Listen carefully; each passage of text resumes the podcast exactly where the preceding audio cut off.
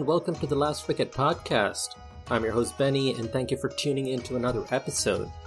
This week, my co-host Mike had an opportunity to chat with freelance journalist Cameron Ponsonby, who is a frequent contributor to ESPN Cricinfo and CricViz. Recently, he was part of the backroom staff with the Washington Freedoms in the inaugural edition of Major League Cricket here in the US. In fact, that is a reason he was on the pod. Both Cameron and Mayank talked about his role with the Freedoms, his impressions on how the tournament was organized, the quality of homegrown talent, the crowds for the games, and what the future holds for the MLC. Now, unfortunately, I was not able to join the two for this conversation, but I had some first hand experience of watching an MLC game live from the stadium in Morrisville, North Carolina. Well, stadium might be a bit generous. It was a nice cricket ground for sure. Anyway, I had a mostly positive experience as a fan. I decided to attend a Texas Super Kings game in Morrisville for two reasons. One, being a Chennai Super Kings fan, it was only logical to support a team from the same franchise family. And two, the ground was only a few hours' drive from my home. So I invited my father in law, and we both went to watch the game between TSK and the San Francisco Unicorns. Now, the game itself. Texas won a last over thriller thanks to some late hitting from Daniel Sams, Milind Kumar, and Calvin Savage, but I want to talk more about the fan experience. You know, for a Monday evening game under scorching heat, it was pretty impressive that the game was sold out. And boy oh boy was it hot. We got there an hour early, and I seriously envy the people who purchased VIP seats for $200 as they got to sit under a canopy. The rest of us common folks had to sit in the uncovered bleachers and pray for some cloud cover. Thankfully, our section of the stands did get that an hour into the game, but the other sections weren't so lucky. So I think that is definitely something for the organizers to look into for next year. Now, as the game got going, I was able to appreciate a lot of things that the organizers got right. There was a variety of food trucks to choose from with lots of refreshments ranging from ice cream to ice cold sodas. There were lots of fan merchandise being sold, including hats and flags. In fact, the ground resembled a CSK game in the IPL with all the yellow flags waving about. I also saw a few Americans in the ground, who were mostly accompanied by someone who seemed to be explaining what was happening in the game. I mean, my father in law was one. He is a through and through American, having served in the US Army for four decades, and his only knowledge of cricket is from me talking incessantly about it at family gatherings. So it was great fun taking him along, and he had a great experience watching the game and gaining a lot more knowledge about the sport from up close. So we we even got to feature in the match highlights package for a grand total of two seconds, which is pretty impressive. So I just want to say, as a long-time cricket fan watching a game in the US, I felt that we got our money's worth. You know, I got to see a close match involving some of my favorite players. The crowd experience was fantastic for a league that is in its infancy. And I left home thinking, man, it would be awesome if there were more games and more teams in the coming years. And I think in that respect, the MLC achieved getting people invested in what the league holds for the future. Now, we can talk all day long about expanding the game here, getting more US born players featured, improving the quality of the league, and so on, but it all needs to start with fans giving a care. So, kudos to MLC for a solid start. I was uh, initially cynical when this was announced, thinking, uh, here we go again, another T20 league that will be forgotten in a couple of years. But I can say now that I'm on board. Now, don't get me wrong, there is a lot that can be improved, tweaked, and expanded on, but this is a good beginning. For the first time in a long time, I'm optimistic about cricket's future in the United States. Anyway, for a more knowledgeable and insightful look at Major League Cricket's first season, here is Mike's conversation with Cameron Ponsonby. Cameron, thank you so much for joining us. Excited to get your perspective uh, on Major League Cricket and everything um, that you saw in the US. Uh, firstly, let's start with you uh, and your career. Um, so I know you're you do freelancing. You work for uh, you write for Cricinfo, CricViz as well. Um, uh, but tell us about your role, what uh, you've done in the last few years, and then how did you end up in the MLC?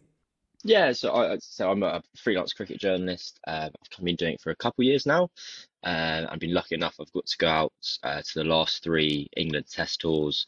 Um, so it was out West Indies last year was my first one, and then to Pakistan and New Zealand after that, which was great and kind of two very different styles of cricket on show. Um, I saw the last tour of Joe Root's captaincy, and then the first couple of uh, the old Bazball era. Um, and so yeah, through through kind of freelancing, that means you often are doing lots of different jobs. So I kind of do some social media work for other people. And one of the one of the companies I did a, a like a day a week for uh, started working with Washington Freedom, and they needed someone to go out to Texas for a month, and I was uh, I was very happy uh, to do that. Um, and it was great. It was a great experience. It was really interesting seeing how, um, yeah, how cricket, this like kind of the state of cricket in the US. And I, must admit, I, I, I went out hoping for a holiday and had to work much harder than I, I anticipated. But um, what can you do? And um, no, it's amazing to come back and hopefully, you never know, get to go out again and see how cricket evolves in the country. Absolutely, yeah. Let's uh, so let's get into it. Uh, so you've obviously seen the hundred uh, pretty close up. Of course, a number of other uh, T20, T10 even tournaments have popped up in the last few years. How do you uh, compare those to the MLC and what you saw? Everything from a organization perspective as well as just the build up and hype. Yeah, so I think the thing I'd say about America and why I was probably and I think a lot of fans probably grouped the MLC in the same bracket as all these other, like a, a number of other kind of startup T20 competitions. Is kind of like, where is the kind of grounding here? What what purpose does this tournament serve? And I think that's fair. And I kind of I went into it all being a little bit cynical, perhaps, of thinking this was just kind of a, another kind of IPL expansion, lots of money being paid. What's actually the point? Uh, and then I think what I kind of increasingly understood was there's a huge fan base of cricket in America. It's just a very diluted fan base. So you've got 350 million people in the country, and you've got big South Asian communities, English communities, uh, West Indian communities. So there's an appetite for the game there. So I, am pretty sure, um, like Cricinfo, for instance, their top three readerships go India, UK, USA, and I think a lot of broadcast deals there most where the countries that watch it most go India, UK, USA. So there is an appetite for the game there. Um, and what was interesting to, to me, as far as I, my take was they have enough money now to look after the short term and get players there to play, and they have enough growing interest and a growing grassroots game to look after the long term. What will be difficult for them is to manage that short to medium term of like how do we pad this out so we can maintain quality, keep people interested until we are able to stand on our own two feet as um, a cricketing nation. And there was a great line. Um, we went out to a local youth competition called the Dallas Youth Premier League, and the kind of league director was there, and he had this great kind of soundbite where he said players used to, sorry, parents used to come to me and say, "What's the future of cricket in America?" Um, now no one's asking, and he's kind of the idea that he's kind of seeing in front of him they've got like fifty. It's it's one of those. It's it's a double-edged sword. They'll say this is fantastic. We have 1,500 juniors uh, from under 11s to under 19s in the Dallas area. And that's both excellent, but it's also like really not that many on the, on the other hand as well. Like if you think in terms of granting, if you want to creating a, a kind of national quality team. But overall, I think my overall take is enough cash to look after it short term, growing game, it will be looked after long term and growing like predominantly South Asian populations who want to play the sport and they are there wanting to play the sport.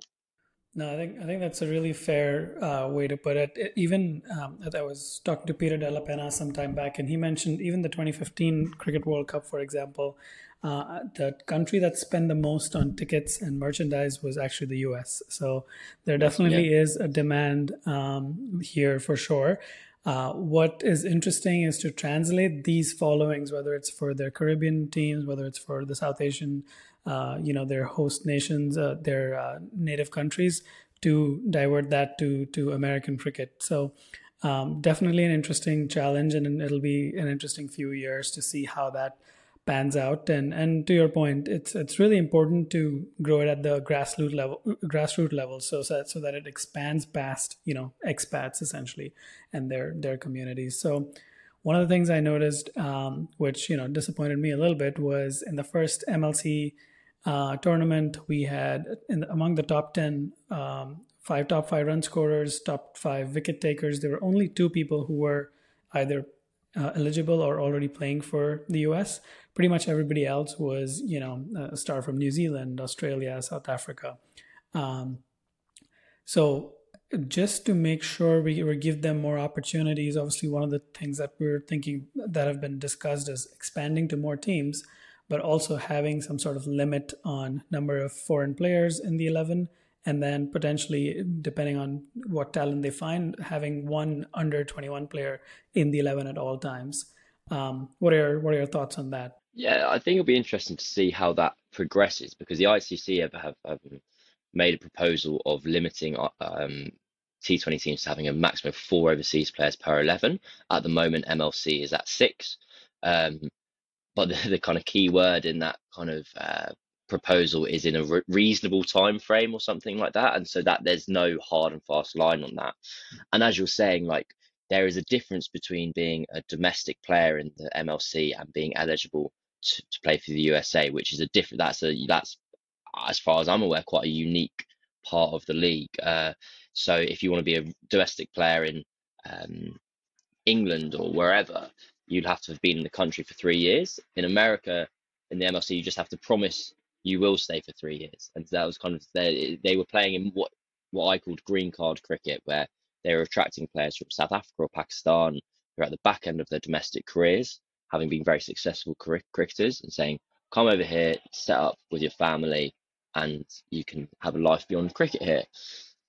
And I think it's difficult because I think it's a really fair criticism to say there was hot. There was, I think there was like two US born players in the in the competition as a whole, our domestic players at Washington Freedom were uh, Andries Gous and Obus Pienaar, who both have fantastic first class records in South Africa, Mukhtar Ahmed, who's played for Pakistan, and then our kind of US star was Saurabh Netravalkar.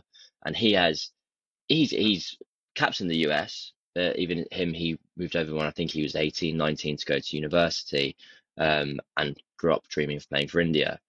And how you, how fast you need to fulfill that obligation of bringing through like genuine US kind of born, or raised cricketers, because I think it might have to happen immediately because they want to grow the competition and they might not have a choice. And whether the standard of the competition suffers because of that, that could be a byproduct.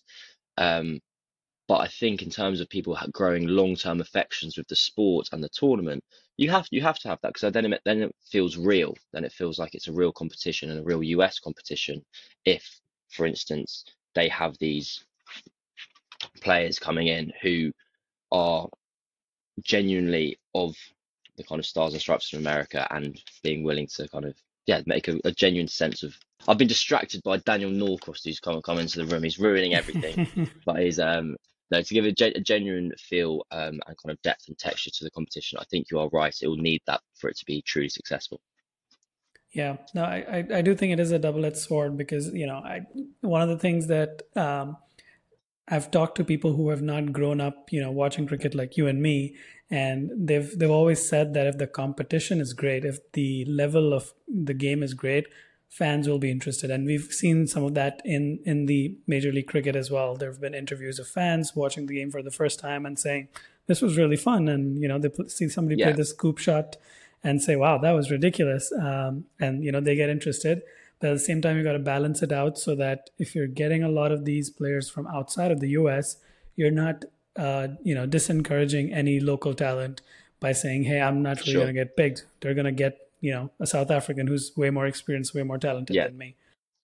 I think that's the difference of if you're, I think first first competition are you, are you creating a spectator event or are you cre- are you growing a sport in the country basically that's the kind of the decision or of what yeah. what line what side of the line do you want to fall there and so to get an initial interest from kind of your bog standard American citizen yeah it needs to be a, a fantastic sporting event to watch if you want to grow a depth of emotion of feeling and attachment to the sport and for players of the Dallas Youth Premier League to see a pathway and to ha- see it as a viable career path, then you have to be bringing through kind of local talent, and that's obviously I think I think that has to be important and a major part of the competition.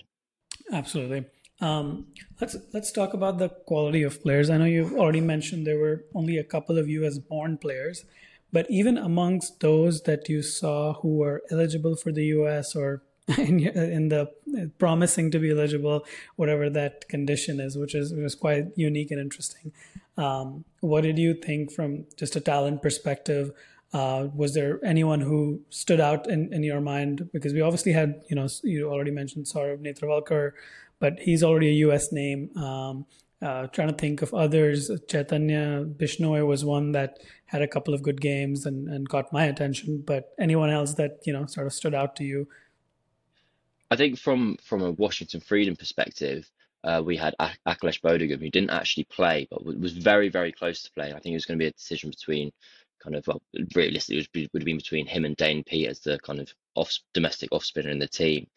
And he, I know he's trained. I think he was either born in India or born in the US and has hopped about, but Houston's home for him. That's that's that's where his kind of life is, and he's incredibly well thought of. It will be in the kind of national team sooner rather than later. And I imagine he'll have an interesting decision. In, and this, these these are the debates, these are the problems you want domestic players to have in this competition of saying, okay, do I want to stay at this team? Uh, and I like the environment, but Dane Piedt might play in front of me, or can I actually go to Texas Super Kings, or can I go to Seattle Hawks? And that'll be really interesting for, uh, yeah, for him. And that's the kind of the, the debates and the problems that these players kind of it's a byproduct of a professional setup. I think I've the Mumbai New York spinner Noshi. I can't. That's his nickname, and I can't remember what his full name is. But he played fantastically well against us on both occasions and was a phenomenal fielder as well.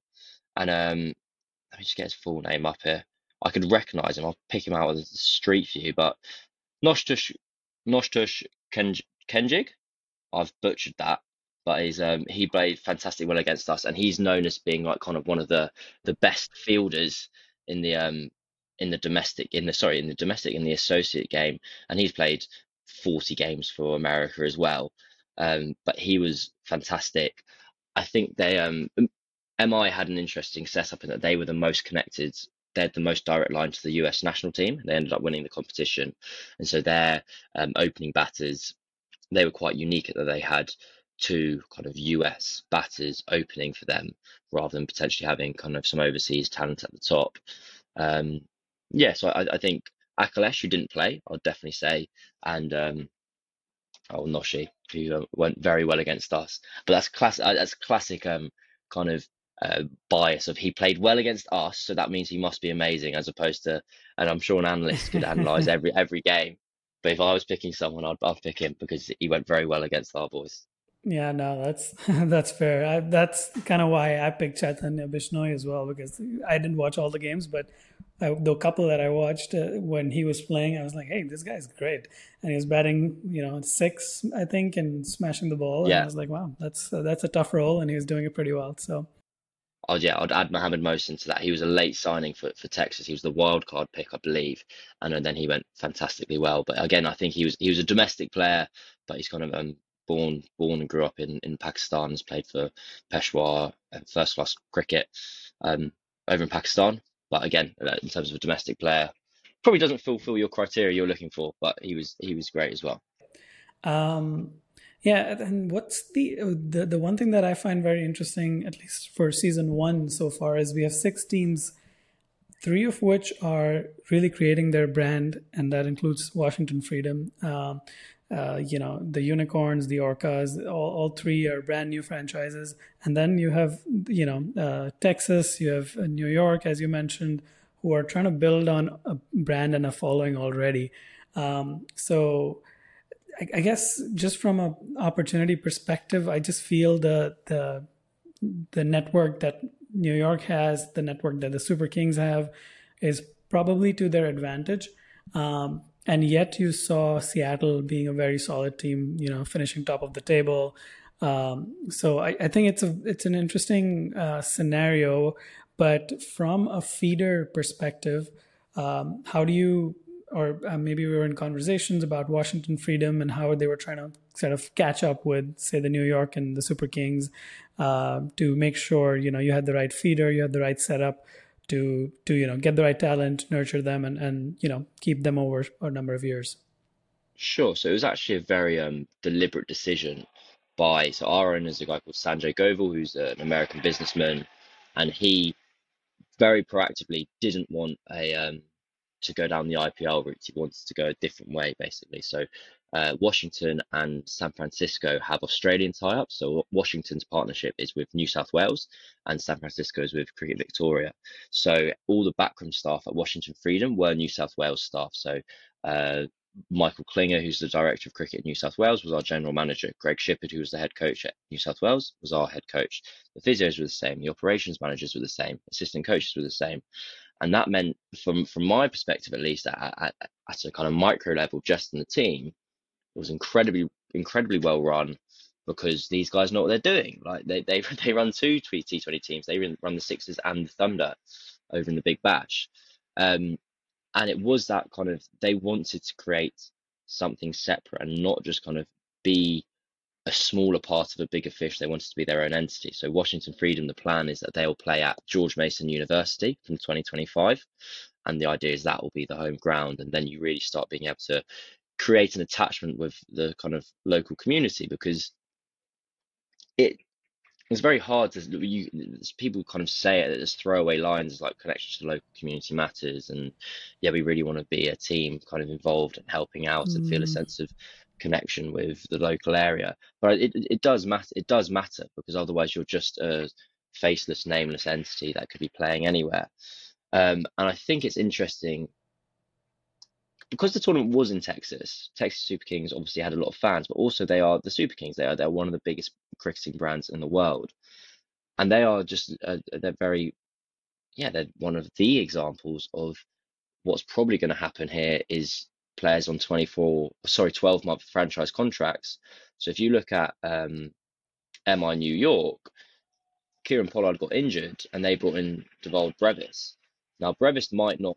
be a first pick first choice when the IPL rolls around, but they MI New York want him to be their first choice in years to come. So the MLC gives them a development opportunity for their player that they're for the best for realistically kind of have a contract with for 12 months of the year.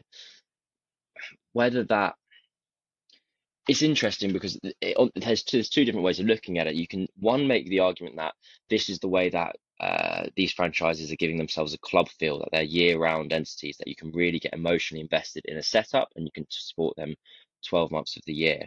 And that's probably something that people say that that's been missing if, if and people always compare it to probably well in the UK would you compare it to football and like Premier League and you support your club and you grow up with your club and it's where you're born etc and so if you are born in Mumbai and you're a Mumbai Indians fan now you have the chance to invest in, emotionally invest in that 12 years round.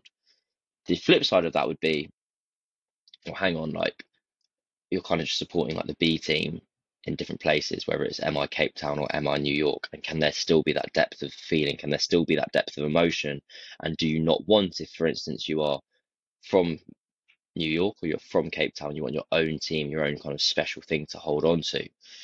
But that is, I, I hate it when administrators administrators say this because I always think there's no like they are in the position to change things. But as as outsiders, as third parties, that is just the direction of travel now, and it feels inevitable that these IPL teams will expand and will keep going. And so I wouldn't be I don't know this, but I wouldn't be surprised at all if when the MLC gets two more teams and then two more teams again, whether it's the Rajasthan Toronto Royals or something. Like, those are just those. Are, that's a team in the city I've picked out of thin air. I don't know that at all.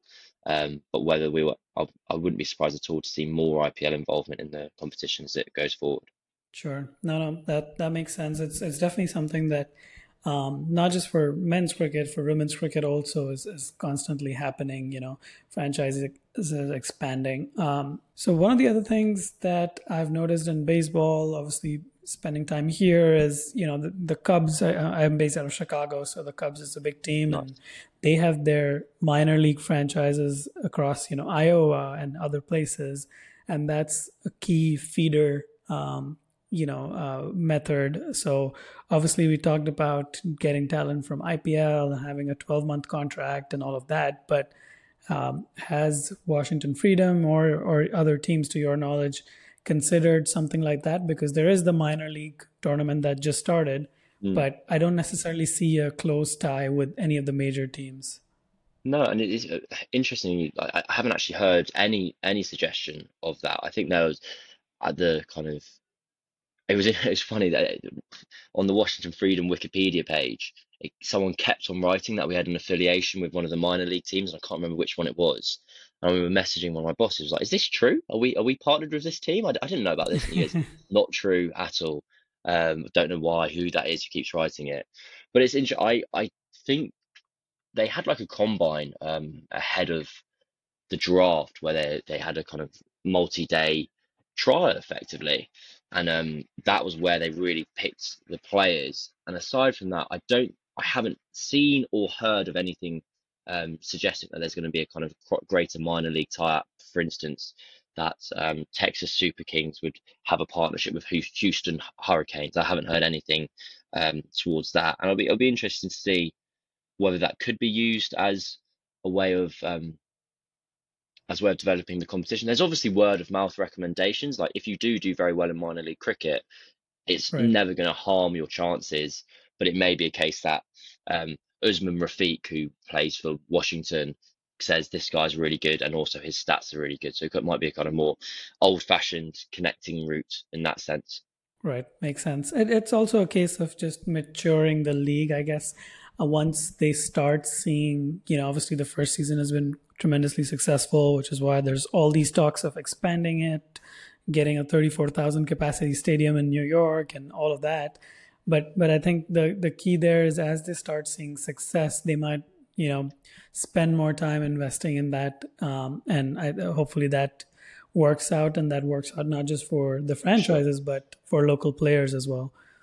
There was, and I, am going to be able to give it a frustratingly little amount of de- detail here but I remember there was some chatter about whether there could be the potential for um, you could almost put like a reserve on a player and you could almost like sign a young player with a view to the future um, going forward. But that's kind of the only suggestion I've heard in that respect. So, for instance, say uh, a 17 year old net bowler uh, rocks up to your training session and you guys and Texas or whoever it is thinks they're really good, there'd be a chance for them to sign them with a with an eye on the future. But I think that was something that was being discussed as opposed to um, uh, set in stone. Gotcha. I also do want to talk about just the crowds. I mean, I've you know I've talked about how yeah this was not great from that perspective and and number of issues, number of um, uh, American talent being in the league, all of that. So we've talked about the negatives, but uh, going to the positives, the turnouts were really good. I honestly was not expecting the turnouts to be as good as they were, considering the weather, considering the location. Um, sure. But seemed like most of the grounds were, you know, full 70 to 80%. There were so many games which were sold out as well. Um, just thoughts on that and, and uh, looked like at least ticket promotions and, and stadium experience was very solid. And I know Benny, who's my co-host, uh, also went to a few games in, in North Carolina and, and said it was it was really fun. Um, so thoughts on that, and looks like they got that part pretty well, but uh, but there's probably scope of improving, say, the afternoon games. Yeah, so I, th- I think I, pr- I pretty much agree across the board there. There was I so Dallas the the overall the kind of um kind of players take was that, that Dallas was a proper cricket stadium. It was a good place to play. Morrisville was more of like a county outground where it was really cool. It was a really nice, quite intimate environment. So I think from a fan perspective, I found kind of the atmosphere better at Morrisville than I did in in Dallas, just because fans were a bit closer. It was smaller. They had the cool like concrete banks where like they could actually have a chance to get filled up. They did, and this is this is not uh, um, isolated to the MLC at all. But it's my biggest pet peeve in all of sport when they say something sold out and it's and it, the thing is it is sold out. It's just everyone gives that however many millions of tickets to sponsors who then right. don't use them. So I would get frustrated at Morrisville, for instance. They say, "Oh, we're sold out," and I'd look to my left and I'd say, "Doesn't look like it. I can see quite a few seats there." But it was uh, that's me nitpicking. I think, like you said, Dallas was so difficult. They need. I don't know how they'll do it, but that that if you, from the from the TV end, basically from the end where the main stand was to the right, that stand was uncovered, and in the afternoon you'd have been a, a, a madman to sit out there in the sun. It would be 42 degrees, no protection from the sun, and that was always completely empty. So whether they can put a put a stat put a kind of roof on it basically, or at least the cover, that'd be better because there was just no chance. You had no chance as being a fan going to the Dallas games and the time of year it is. It was about 42 degrees. But I know for the final, uh, the place was sold out.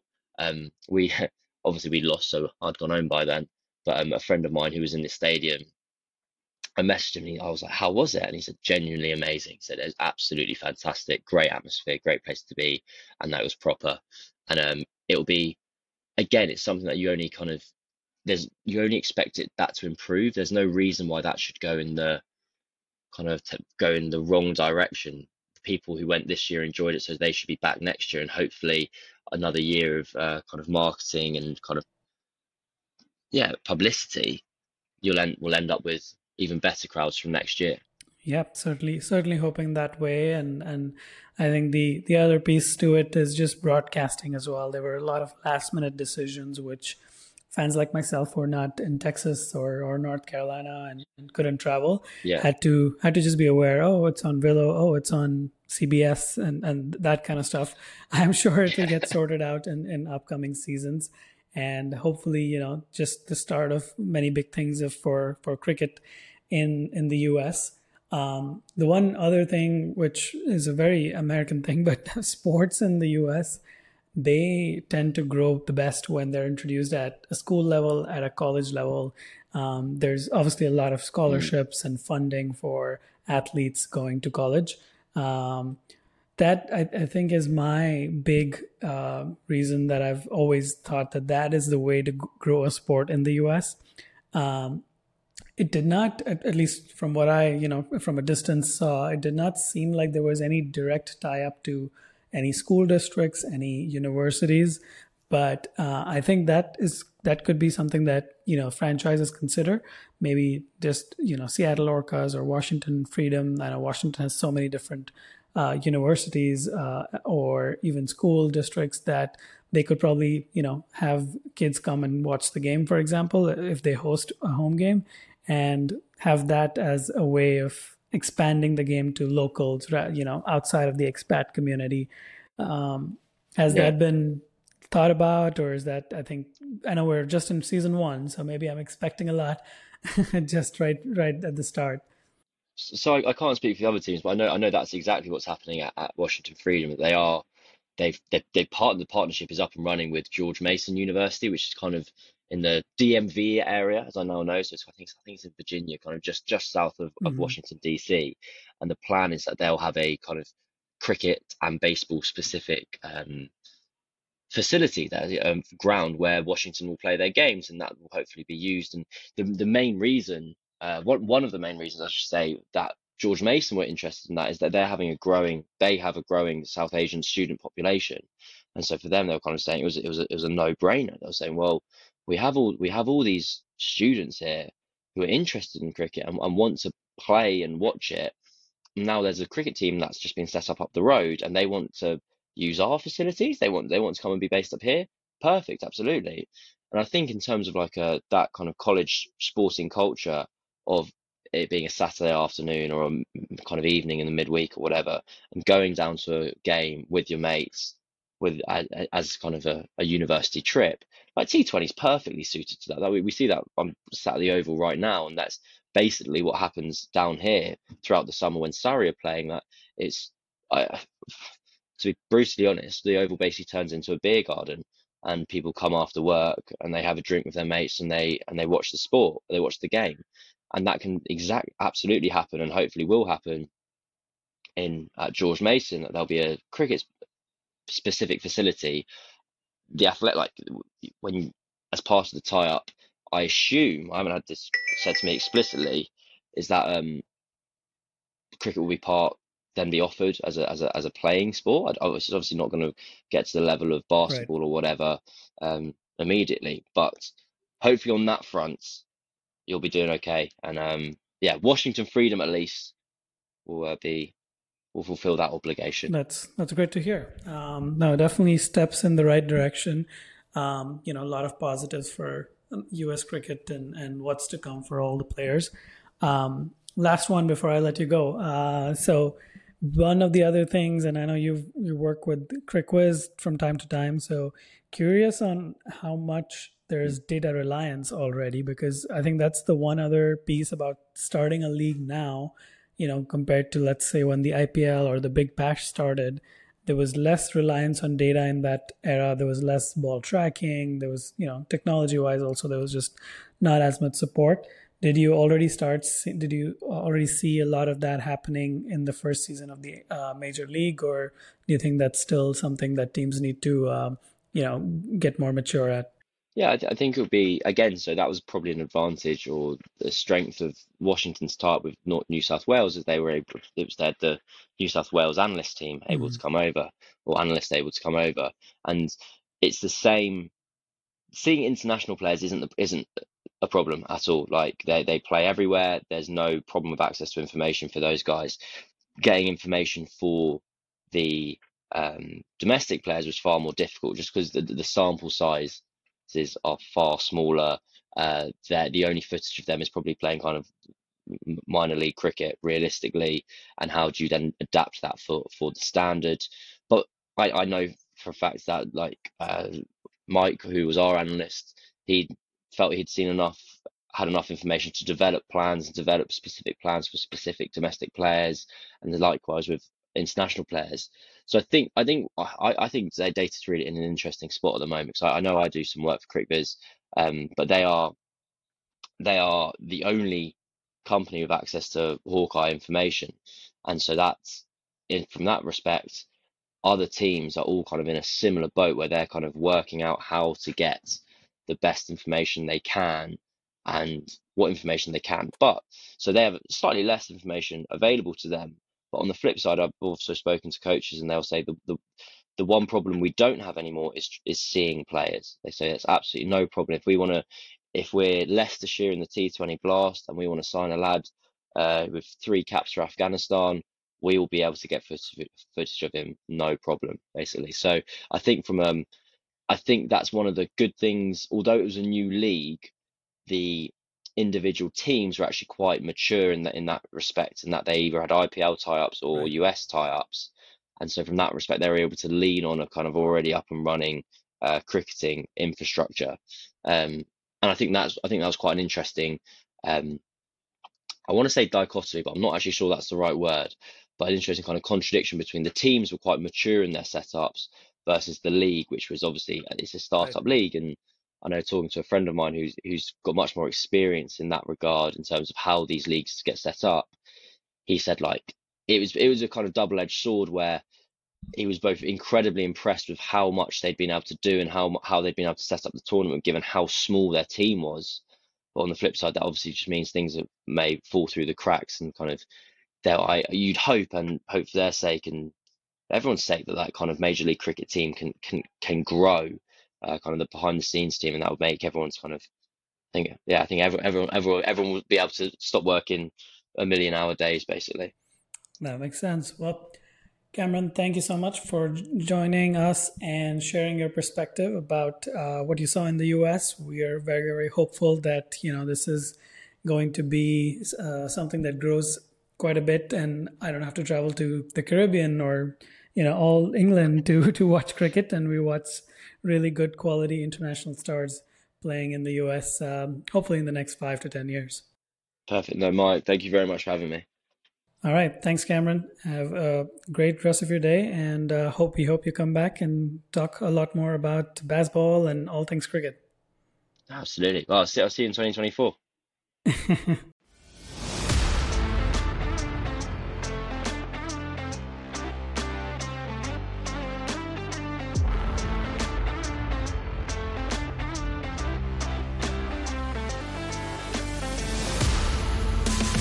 Thank you for listening to an episode of The Last Wicket. This podcast is a Cricket Guys production featuring your hosts, Benny and Mike. And if you enjoyed this podcast, do let a friend know, rate and subscribe on your platform of choice, follow us on your social media feeds, and leave us a message if you would like to share your thoughts with us.